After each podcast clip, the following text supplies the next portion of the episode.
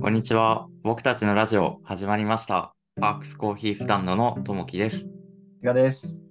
今回のメインスピーカーはともきが担当します。本日のテーマは、新潟のおすすめの飲食店です。うん。まあ、今回は、あの、僕ともきがおすすめの飲食店をご紹介させていただきます。お願いします。で今回ご紹介するおすすめの飲食店は、えー、新津にあります、はい。箱岩さんです。ええ箱岩、ご存知でしょうかいや、すいません。初めて知りました。知らないところでよかった。で、このお店なんですけど、あの うん。肉料理のお店でして、ええあの僕大学は新津だったんですけど、はいはい。まあ、大学の4年間結構お世話になって、すごいいっぱい行ったお店です。ええで場所としては新津駅東口から、まあ、歩いて、まあ、5分10分ぐらいのところで、うん。まあ、そんなに遠くないんですけどうんうん。でこのお店が1階はあの普通の精肉の販売なのかなうん。で階段上がって2階であの定食とかを、まあ、出されてるお店でどれもめちゃめちゃうまいんですけどで僕がおすすめするメニューはあのヒレカツ定食です美味しそうですね。 いや、ここのヒレカツ定食めちゃめちゃうまくて、まあ、どれも美味しいんですけど、あの、とんかつとか、メンチとうか、ん。ハンバーグ、まあ、生姜焼きとか、うわ、生姜焼き。生姜焼きね、 いいよいね。いなぁいや、いいんですけど、まあ、初めて行くならもう僕はヒレカツを食べてほしいなと思って、はいはい。あの、とんかつのソースうがん。各席に置いてあるんですけど、はい。あれをもう、ジャブジャブにかけて僕は食べるんですけ ど、ジャブジャブジャブジャブに僕かけちゃうんですけど、あんま良くないのかな。 いやー、やったことないですね。やっぱ本、当にちょいかけはするけど、ジャブジャブがちょっと、ジャブジャブちょっといってほしいですね。うーん。ソースと、であと、あの、からしとつけて、まあ食べるこのヒレカツがめちゃめちゃジューシーで、ええご飯が進むんですよね。そうなんだ。お肉屋さんがやってるっていうのも最高でいいですね。いいんですよ。でしかも、あの、夜は、あの、すき焼きとかのなんかコースみたいなのもあったりして、ええそうそう、なんか飲み会とかでもね、あの、行ったりすることができるようなお店なんですよ。ええあ、駅からそんな遠くない。うん、駅からそんな遠くない、5分、10分ぐらいかな、歩いて。ああ、いいですね。うん。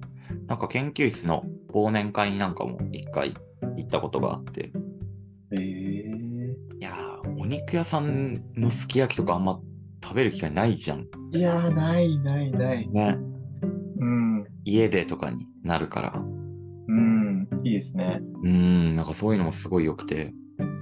ええで、行くといっつも混んでて、うんうん。待たずに入れたらまあ、ラッキーかラなッ。キうー。えん。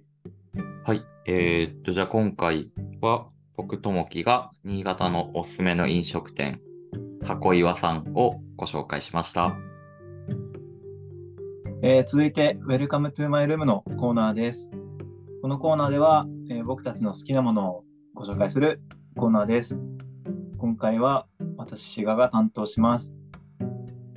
えー今回、僕はご紹介というか、まあ、投げかけに近いんですけど、あのーなんか、心に残っている言葉ってありますかっていう話なんですけど、おー。なんか心に残っている言葉って、ともちはありますかいやー、あるんだけど、パッと出てこないみたいな。ああ、聞かれてもまっすぐにはうん。確かに出てこないかも。ね、出てこないけど、うん。 あのーいくつかはありますね。そうだよね。思い返せば、あるかなと思うんですけど、うん。まあ、今回、まあ、僕は、えーですね、あのーまあ、SNS でうん。ふと見ただけなのに、いまだに覚えてる言葉というものがありまして、うんうん。今日はそれをさらっと3つだけご紹介しようかなと思います。はい。で1個目なんですけども、うんあの僕が好きなバンドですね「フォーリミテッド・サザビーズ」っていうバンドがあるんですけどはいはい。そのボーカルのゲンさんっていう方が、あの新成人に向けたインスタグラムのストーリへえ。ーです。えーま、今もうストーリーなのでもう消えちゃってるんですけど、うん。えっとスクショしてておお。えー、と読みます、はいえー誰かに舐められたり、ボケにされたり、人に見くびられて悔しい思いをすることは、この先きっと数えきれないぐらいあります。その都度自分を疑い、卑下してもキリがないので、心の中で、俺を、過去私を、誰だと思ってんのと、えー自分で自分にハったりをかましてあげるのがおすすめです。生かした服を着て、メンタルを武装させるとなおよし。何はともあれ、新成人おめでとう。まあこのメッセージは僕の中で結構、まあ、未だにこう、ふと思い出すというか、まあ、この言葉があの、セイントセイヤの画像とともに上がってるんですけ ど、はピッカピカのセイントセイヤと上がってるんですけど、いいね。なんか僕これ見て、まあ、新成人過ぎてますけど、うん。なんかこう、生かした服を着てメンタルを武装みたいなのを読んで、なんか服装とかこう、改めるきっかけになったし、うーん。あの、アクセサリーつけ始めたのもこれきっかけで、へえ。なんかこう自分に自分をこう張ったりかましていくっていうのは、やっぱ生きていく上でも、なんか大事なのかなと思って、うん。あの印象に残ってる。まあ、こんな感じですね。おおこ。れはあと2つ。2つ目が、あのーテストステロンさんという、んあの筋トレが最強のソリューションであるっていう、まあ、本があるんですけど、はいはいそ。の著者のツイッタうん。ーです。はいえー読みます、えー速報です。仕事の悩みや職場であった嫌なことを自宅に持ち込んでも給与が1円も発生しないことが判明しました。自宅で仕事関係のことで頭を悩ませるとか超もったいないです。仕事に私生活を侵食させたらダメ。仕事の心配は勤務時間中に給料をもらいながらしよう。自宅はまったりする場所だ。明日のことは明日悩め。これですね。 これいいですよね。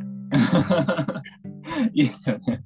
これちょっと前にあの志賀くんからあの教えてもらっていいなと思前い言っましたことあったっけ、た。うん 一回教えてもらって、うあん、の、いい考え方だなって、ちょっと心がね、軽くなりました。うん。そうですよね。うん。僕これ見てから本当に勤務時間外仕事の時間以外で仕事のことをもはやもう考えることすらんほとんどなくなったんで、うだからん。そう本当心が軽くなるというかねうん。あの知ってよかったなっていううん言葉です、まあ、ちなみにこの著書あの筋トレが最強のソリューションであるは、はいあの本当は簡単に言うと、まあ、メンタルが弱いですなら筋トレしろ、全然モテないですなら筋トレしろと、まあ、世の中のほとんどの悩みは筋トレが解決してくれるんだっていう、まあ、本になってまして、はい。まあ、自傷行為、まあ、自分を傷つけるなら筋繊維にしろとか、うん。あのーまあ、言葉も面白くてうん。あのおすすめの本になります。あ、いいね。なんかポジティブになれそうですね。そうそう、ポジティブな感じの本ですね。わあ、いいな。とりとにかく筋トレしろと。うん 本当結論がそれだけな んですけど。というのが2つ目。はい。で3つ目が、これ最近たまたま見かけたやつで、うん。あのーマチルダさんっていう方のツイートなんですけど、うん。えー、と読みます、えーめちゃくちゃモテる女性。いつも楽しそうにしてるし、輝いてて羨ましかった。後日、ご飯のお誘いをいただいて、さりげなく聞いてみたら、楽しくないことばかりだよ。でも全力で楽しもうとはしてる。楽しもうとしても、つまらなそうにしても、目の前で起こってる事実は同じだから、と笑顔で言われてモテる理由が分かっおおた。これすごくないですかーいや、すごい。なんかこう、もはやめちゃくちゃ強いなっていうか、うん。確かに言われてみれば、僕の周りでもこう、まあ、男女問わずに、うん。すごいモテてる人って、うん。なんかこんな感じだなっていうか、うん。なんか笑ってられるってやっぱ、すごい強いなって思ったんで、うん。なんかこういう精神大事にしたいなってそうですね。思ったので、まあ、今回、まあふとうん。なんか心に残っている言葉っていう形で、あの、3つだけ紹介したんですけど、うん。